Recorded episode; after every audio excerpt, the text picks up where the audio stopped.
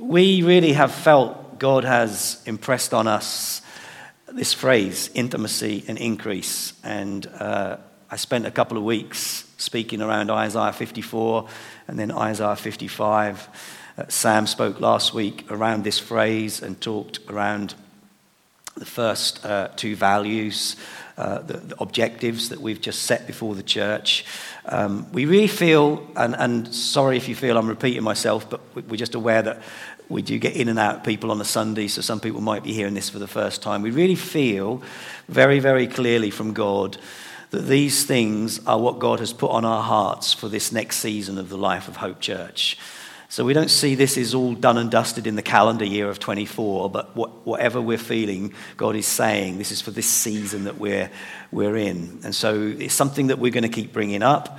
Um, it's something that we'll put things and strategies and plans around for each one of them. Um, and I want to just talk about a couple of them this morning. I'm going to focus more on one, and then I'm going to mention a little bit um, of, the, of, the, other one. So I'm doing uh, two objectives this morning, and then Sam's going to finish with the last one next week. So they're going to come up on the screen. The first one is this. Here we go. Thank you, Jude. That's brilliant. We discover our purpose in God, develop our gifts, grow in maturity and find a place to serve. And the second one is this we create a building that serves our vision, is a light to our community, and has a culture of excellence. Now, I'm going to mention that second one a little bit later, but I want to focus my main thoughts on that first one. I had a bit of a moment, a bit of a leadership moment uh, last Saturday, and it, it was triggered by a conversation I had with, with Albert, actually. Um, I, I last Friday week, I met up with Albert at the end of our working week, and we just had a bit of time together.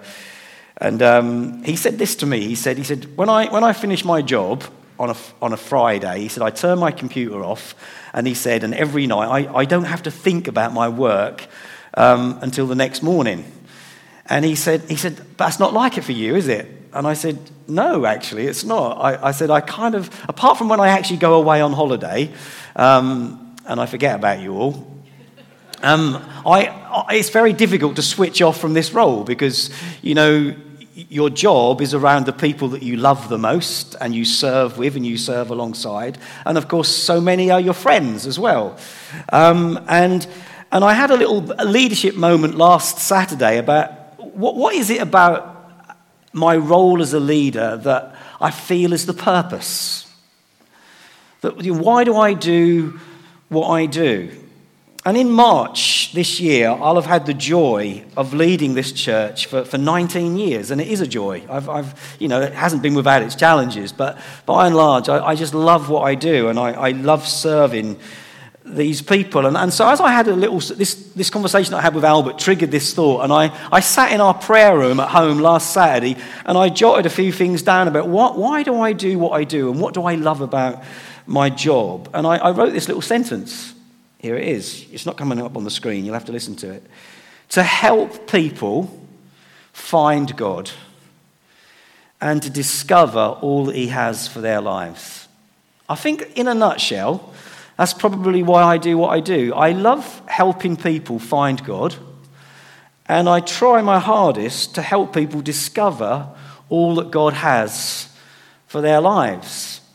And Paul writes these beautiful words, which is coming up on the screen, in Colossians 1, verse 9 and 10. It says these words. Here we go. For this reason, since the day we heard about you, we have not stopped praying for you.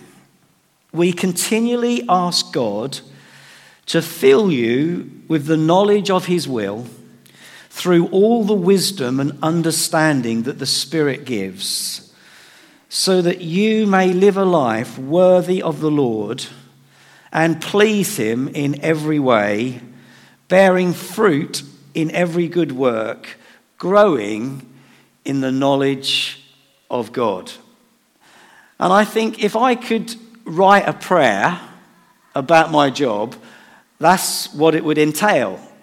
That I pray that God will continually fill you with the knowledge of his will through all the wisdom and understanding that the Spirit gives, so that you may live a life worthy of the Lord and please Him in every way, bearing fruit in every good work, growing in the knowledge of God. And if I die before you, I'd like to think that my life has achieved some of that as a leader.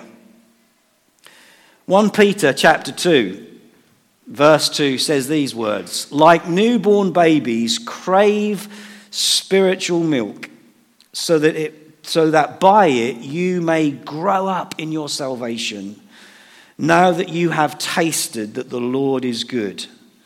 As you come to him the living stone rejected by humans but chosen by God and precious to him you also like living stones are being built into a spiritual house to be a holy priesthood, offering spiritual sacrifices acceptable to God through Christ Jesus.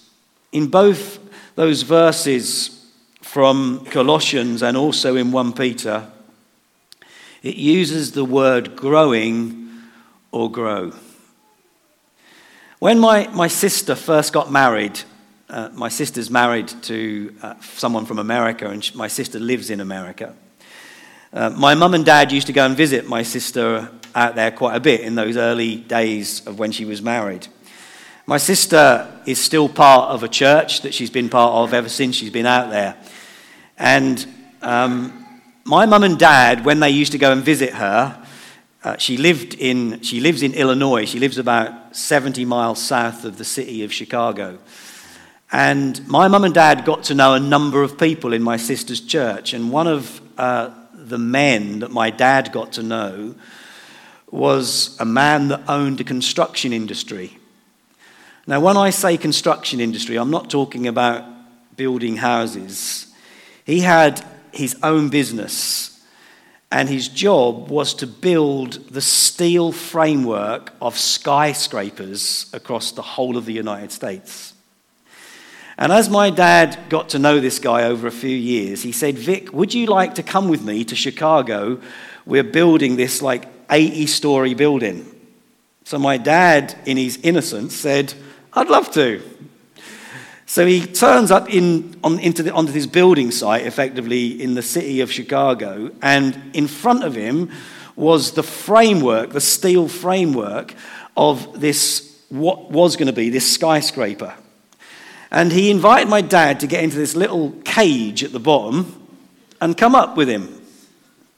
And my dad said to me when he relayed this story back to me, he said, When we got to the top, he said, I'm in this little sort of steel cage. And he said, I could see planes under me landing on an, air, on an airfield. That's how high up he was. He said, I'm, I'm like way up in this city. And he said, I'm watching these workers harnessed as they walked out onto the beams of this structure. And my dad asked him this question. He said, Why, why are all the guys that are working for you Indian? And do you know what he said? He said, They are Mohawk Indians. He said, All the companies across America, this is not part of my message, but I found this very interesting. All the companies that are part of the construction industry at this level in America, building these skyscrapers, they employ Mohawk Indians to do this kind of work because they have got nerves of steel, they've got no fear. And actually, I, I, I, read a little bit about it actually this week. Their, their nickname was the Skywalkers. This tribe, these Mohawk Indians, were known as the Skywalkers because they were employed because they would be willing to just like harness up and walk across these beams and do what they did in helping construct these enormous skyscraper buildings. But then the point of this illustration is this that in the conversation that my dad had with this guy, he said, if this is what's above the ground, what goes underneath the ground?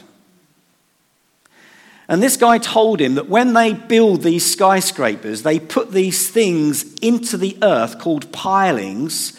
Uh, they're big steel, steel girder type things, and they go into the ground up to 400 feet deep.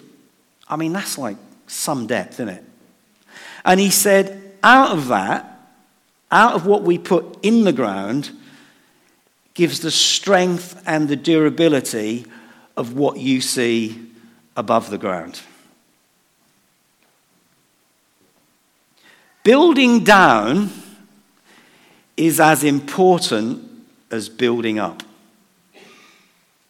What you have going on internally is as important as what I see externally.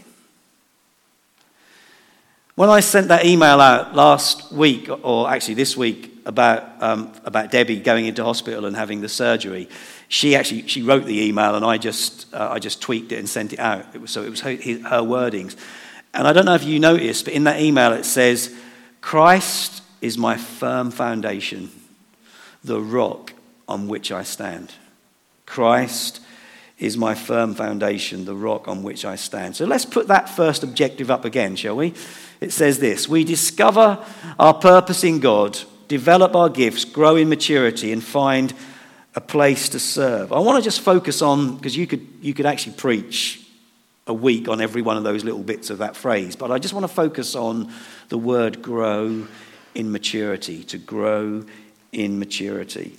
The reason that I've chosen that part of this sentence this morning is this that how we grow will affect everything else in our lives. My skills and my abilities, how I serve, what I do externally that you see will be more effective if I'm growing well inside. Rick Warren, the pastor, he's not anymore, he's, he's retired, but he was the pastor of one of the biggest churches in America. He said, What goes on in you privately will have the biggest impact in what you do publicly. What we allow God to do internally will make who you are externally. And so I just got a f- couple of questions for us this morning. You don't have to answer them right now. But as we are still relatively at the beginning of this new year, here's the first question What can you do to help yourself grow this year? And the second question is What can we do to help you grow? What can you do to help yourself grow this year? And what can we do to help you grow? And I'm just going to offer two points. Um, and the first one is coming up right now. Delight in Him. Delight in Him. If I said to you, what does the word delight mean to you? What would you say to me? You can call out now. What, what, what, if you think of the word delight, what does it, what does it say? Chocolate. So always someone who's carnal, isn't there? what? Angels? Angel delight, okay. Anything else? Apart from indulging in sugar filled food? Okay. Anything else? What? Happiness. Happiness. Anything else? Come on. Joy. There's no wrong answers here, by the way. So there's angel delight, chocolate, and then two more delightfully spiritual answers happiness and joy. Okay, anything else? Your family, yeah. Delight brings us those sorts of things joy, happiness, chocolate, angel delight, holidays on a beach, all of those kind of things. You know, that kind of stuff, all right? But you are completely wrong when it comes to the verse that I'm going to read, which is Psalm 34, verse 7, where it says, Delight yourself in the Lord. Come on, you Bible people, if you are. What does it say? And he will give you the desires of your heart. Let's say that again. Delight yourself in the Lord, and he will give you the desires of your heart. Psalm 30, 34, verse 7. Now, I want to talk about what delighting in God means from the biblical translation of this word in the Hebrew language. And to help us, I want to just share a little illustration that when I was growing up as a young boy, we had a toy cupboard in our home, and in our toy cupboard, we had a plastic box full of plasticine. And I think you can get plasticine nowadays that doesn't go hard and rigid. But you couldn't then. And what do you think my mum used to do before me and my sister played with the plasticine? I'll tell you what she did. She would get a lump of plasticine out of our plasticine box and she would hold it in her warm hands and she would just knead it. Thank you, Michelle. Knead it like she's doing bread. She would, she would push it and squeeze it, and the warmth of her hands as she pushed her thumbs in it, kind of massaged it. What happened? It got soft. And then what happens is this she would give it to me, and I would make a tractor out of it. or a footballer out of it. But we won't talk about football today. Because that was awful yesterday from my perspective. The word delight in the Hebrew in Psalm 34, verse 7, means this to become soft or pliable. It's got nothing to do with, hey! It's got nothing to do ultimately about joy and happiness, although there are definitions of the word delight in the Bible that do mean that. But for many times, when the word delight is mentioned in the Old Testament, it's all around this thing of softness and pliability. And what I believe God wants all of us to do when it comes to delighting in Him is to say, God, would you make my life pliable? Would I have the kind of spirit of gentleness and meekness? Can you take hold of my life and shape me? I want to be pliable in your hands. Jeremiah prophesies it a little bit like this. He says, Like clay in the hand of the potter, so are you in my hand. If you've been in church long enough, you may remember this song You are the potter, I am the clay. Help me to be willing to let you have your way. Delight yourself in Him from this psalm means God, would I become soft and pliable in your hands? And when I come to that place, that's when I get the desires of my heart. That we would not be Christians who want to be hard and rigid but malleable and pliable in the hand of the Lord. I think if we want to grow in Him,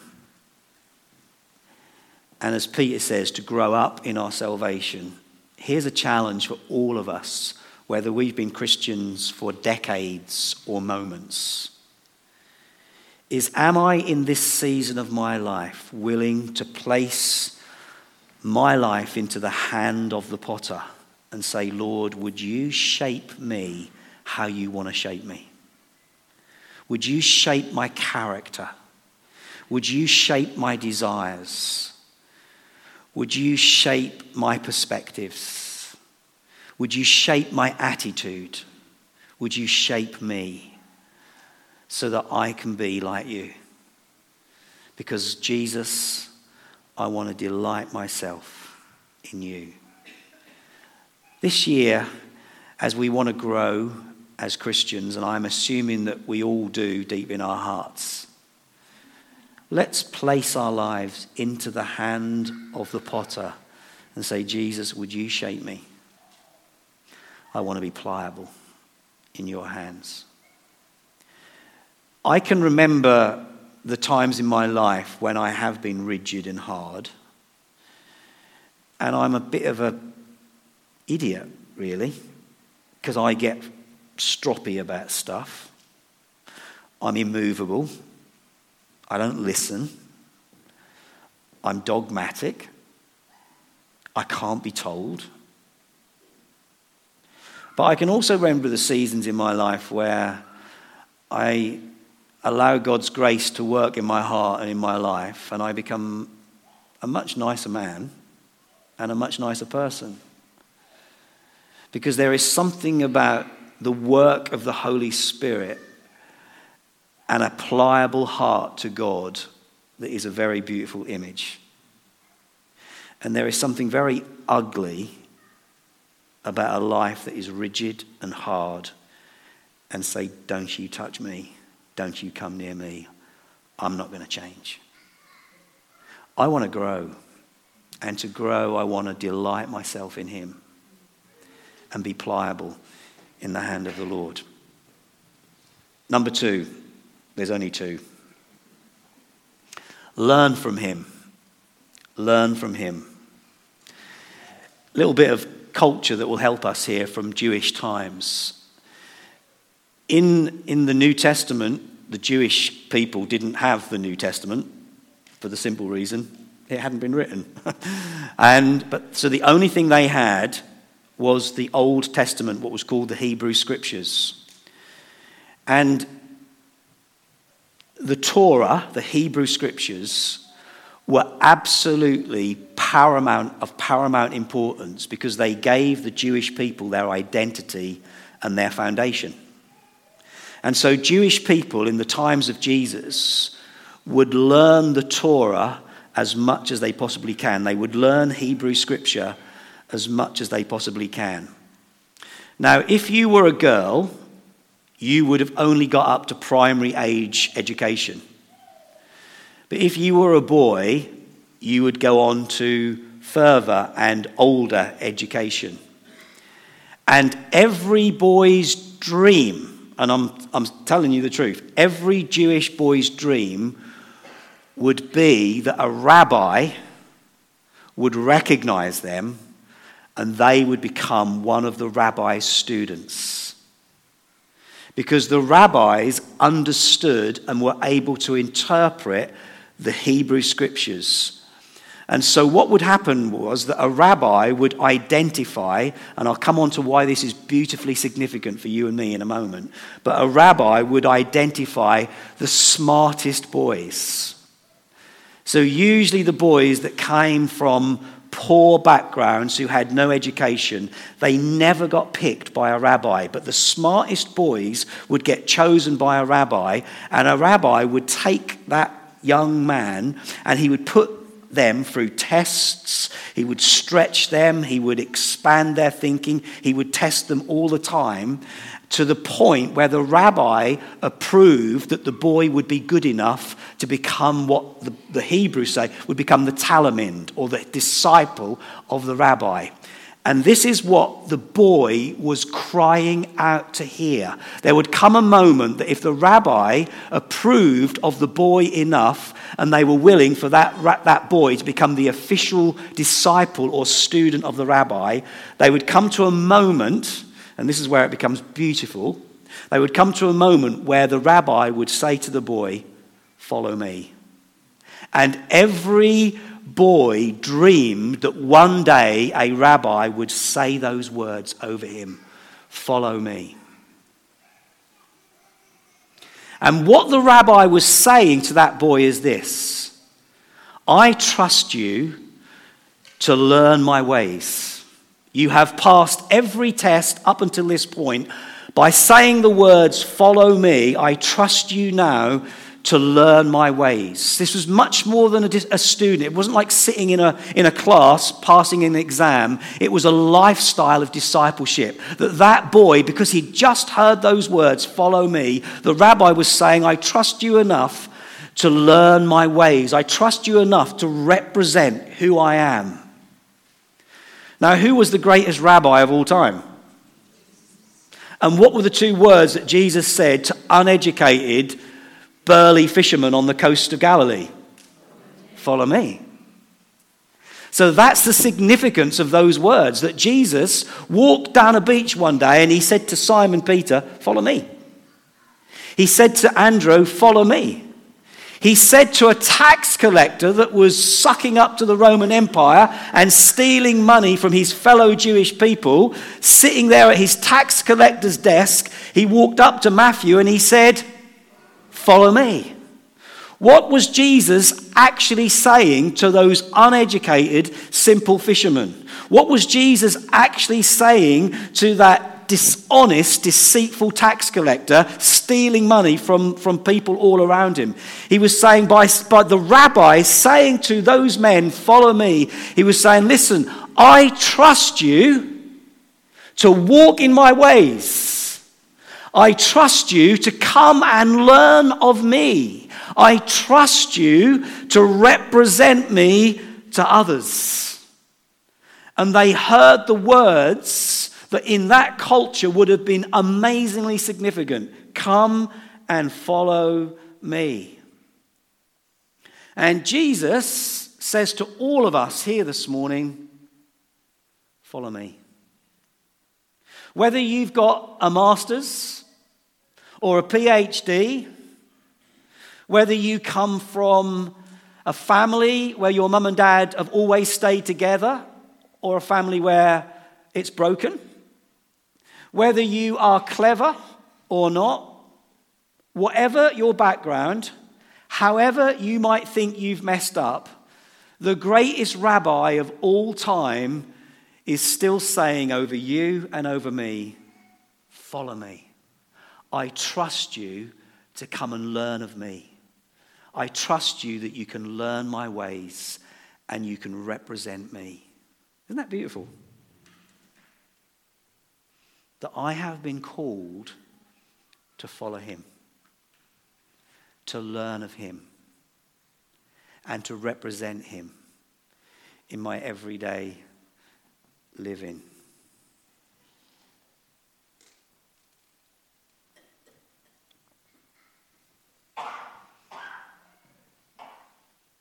We want to grow, don't we? I want to grow. I think it's one of the weakest areas of the Western church, discipleship. I think we're brilliant at social action. I think we're pretty good at reaching out. But Jesus wants disciples. And we have to make a choice in our walk with God to follow him, to imitate him, to be very intentional about spiritual growth. I still want to do that. I want to know my Bible better than I know it now. I want my prayer life to lead me more intimately into the presence of God than it has ever done before. I want to grow in my faith. I want to represent Jesus in a way that he would say, You are representing me. I want to say no to sin and yes to holiness. I want the kingdom of God to saturate every part of my being. And I actually believe that if churches together said, God, Jesus, I want to follow you, we want to follow you. If this church, Hope Church, had a 180, 200 adults that was desperately saying, Jesus, I want to imitate you, I want to learn your ways, I tell you, we would have a greater impact on this community than you can imagine. And if the church of Jesus in this country stood up and said, Jesus, we want to follow you, we will take up our cross, we will lay down our desires, and we will go your way, I think we would see revival. And that's a cost, you know. This is going to be costly. And so, one of our objectives is to help people grow Do you know one of the easiest things in the world to do is drift? Michelle and I have little conversations sometimes. We're getting to that age now. Bear with me, my moment of indulgence. We're in our late 50s. I know I look it, and Michelle doesn't, but anyway. Where we're just thinking, I wonder what we're going to be doing when we get to our mid 60s. You know, what does sort of like, I don't believe in retirement actually, but what does that look like? What are we, what are we going to do? And so we have these little conversations of this is, we, we, we need to have a plan. I, I bring it up more than Michelle does, I have to say, and it crazes her sometimes. But in your walk with God, what's your plan? What, what do you want to be like in two years' time, three years' time? What, what have you set your course? How have you set your course? Or do you think it will just happen? Do you think, you know, you'll just walk into a greater growth in God? You'll just drift into, because you won't. We've got to be intentional. Because if we're not intentional, we end up drifting. And something in me says, church, in the West particularly, we need to wake up and we need to get really serious about who we are in Christ and how we can live and follow the ways and walk in the ways of Jesus. So important. So, so, so important. So, we are wanting to encourage the church to do that. That's why I asked the question what can we do for you? You know, we want to we wanna scratch where you're itching as much as possible. So, we put on a marriage course last year, and I think if you talk to all the married couples that did it, they really enjoyed it. Because we want marriages to grow to become Christ centered. We've got a few things in the pipeline because we want parents to be the best Christ centered parents that they can possibly be. So there are things like parenting courses that we could put on. The reason that we encourage people to sign up to read the Bible in a year together is because we want to encourage reading the Word of God. There's so many things that we could do, but we want to do the important things so that we can help people grow in their walk with Jesus. This summer, we haven't said anything about the church yet, but I know there's a whole load of people that would just love to experience sharing the gospel with people. So got, we've got a couple of friends, they're Paula and Paula Weston. They're actually coming here in October. They're part of the Pioneer national team. They run this brilliant event down in the south of England called Lark in the Park. And I'm going to go this year. It's a four day event. And they basically put up massive marquees and they, they, they share the gospel with tens of thousands of people in a, in a space of four or five days. I'd, I'd love to take a carload of people this year with me. It won't cost us anything. It might cost you a few quid for food, but that's about it. We'll get put up in homes, um, so accommodation will be free. And I'd love to take maybe one or two carloads for four or five days, end of July, over a weekend, Thursday, Friday, Saturday, and Sunday. And we're just going to go down and we're going to experience what it, what it feels like to get out there in the harvest field, not in dis, so we don't feel too embarrassed, but just in, with people that we've never met before, and just, just go and pray for people and share the gospel. How many of you, and this is not a commitment to doing it, but how many of you would be like, I'd be quite interested in that? Oh, God bless you, I see your hand. Right, I've marked you. No, no, no. No, no but it'd be great. Just, just to stretch us, to help us grow. To getting involved in so many different things that we can get involved in. So that's one objective that we really want to do. And the second one that's now going to come up on the screen. Here we go. Here we go. Thanks. We create a building.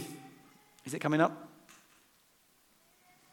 That serves our vision, is a light to our community, and has a culture of excellence. This is probably the most practical of all of our objectives, but we, are statistically, they say that if a church gets up to 80% full, you stop growing. And we have not got everybody here this morning, but we consistently have a pretty full building on a Sunday morning. That's not the only reason for doing this. But this building is tired and a bit scrappy in places. So we've formed a little team called Building for the Future, people who've got real skill sets in buildings and we would love input into this, your ideas. Email them to me or Sam. Because if we stay in this building, we would like to redesign this building.